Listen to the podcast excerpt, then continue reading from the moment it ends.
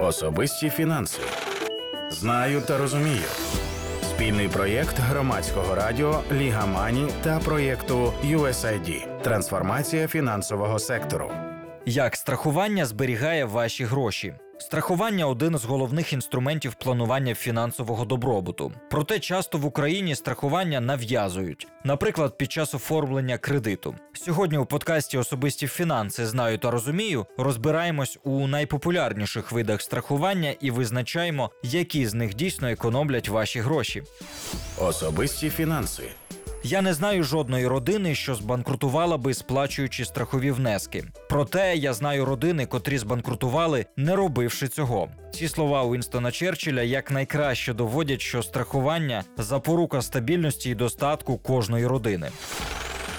Що ж таке страхування? Це вид фінансової послуги, за якою страхова компанія зобов'язується виплатити вам визначену грошову суму у випадку настання страхової події. Фактично, ви вносите до страхової компанії плату за ризик, страхову премію. А у випадку настання страхового випадку страховик виплачує вам значно більшу суму коштів.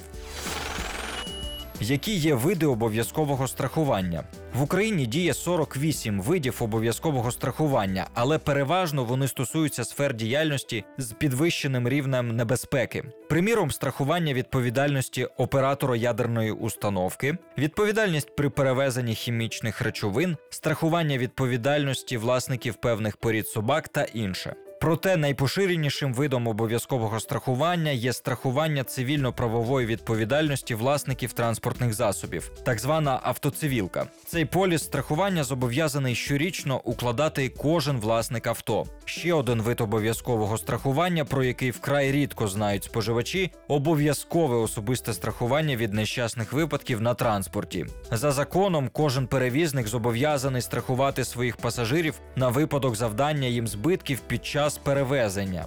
Цей вид страхування розповсюджується лише на міжміські та приміські автобуси, а також на залізничний та водний транспорт. Тому, сідаючи до автобуса чи поїзду, знайдіть у квитку інформацію про те, яка страхова компанія уклала договір з перевізником, та зберігайте квиток на проїзд до кінця поїздки. Це ваш основний документ, що дозволить підтвердити факт проїзду автобусом в момент завдання збитків і отримати страхове відшкодування.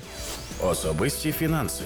Які є види добровільного страхування? Добровільних видів страхування вдвоє менше. Проте самі страховики жартують, що застрахувати можна будь-що, якщо з ним щось може трапитись. Найпоширеніші види добровільного страхування в Україні це страхування транспортних засобів, так зване каско. За цим договором ви страхуєте власне авто на випадок ДТП, угону, протиправних дій інших осіб тощо. Договір каско передбачає відшкодування збитків, завданих безпосередньо вашому авто. Особисте страхування. Найчастіше медичне страхування є частиною соціальних пакетів компаній та підприємств для працівників, проте може й самостійно застрахувати своє здоров'я та здоров'я своїх близьких.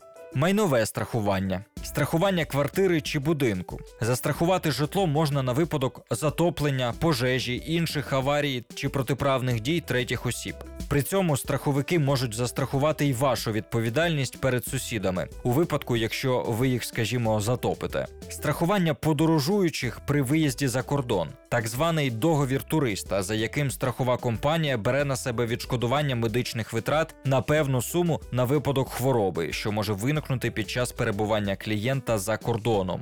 Страхування життя окремий вид страхування, займатися яким мають право лише спеціалізовані страхові компанії зі страхування життя. Застрахувати в одній компанії авто і власне життя не вийде. Договори страхування життя можна умовно розділити на дві частини: довгострокове накопичувальне страхування життя, коли ви регулярно протягом кількох років чи навіть десятків років відраховуєте до страхової компанії певну суму коштів. Так можна накопичити на пенсію чи навчання дітей. Також існує страхування життя на випадок смерті. За цим договором компанія здійснить страхову виплату визначеним в договорі особам або спадкоємцям у випадку смерті клієнта. Чи можуть нав'язувати добровільне страхування? Закон забороняє будь-кому нав'язувати страхові послуги або іншим способом змушувати клієнта укласти договір страхування з певною страховою компанією. Проте є випадки, коли наявність договору страхування є однією з умов отримання іншої послуги. Наприклад, при виїзді за кордон ви зобов'язані підтвердити можливість оплатити вартість медичних послуг, які можуть вам знадобитись на період поїздки. Для країн Шенгенської угоди ця сума нині становить 30 тисяч євро євро. Інший поширений випадок вимога укласти договір страхування під час отримання банківських послуг. Наприклад, бажаючи отримати іпотечний кредит на купівлю квартири, банк може вимагати від вас укласти відразу два договори страхування: страхування вашого життя на суму заборгованості за кредитом, щоб у випадку вашої хвороби або смерті покрити розмір заборгованості за кредитом, та договір страхування майна, адже до моменту виплати заборгованості за кредитом квартира перебуває у власності банку, і він зацікавлений у її збереженні.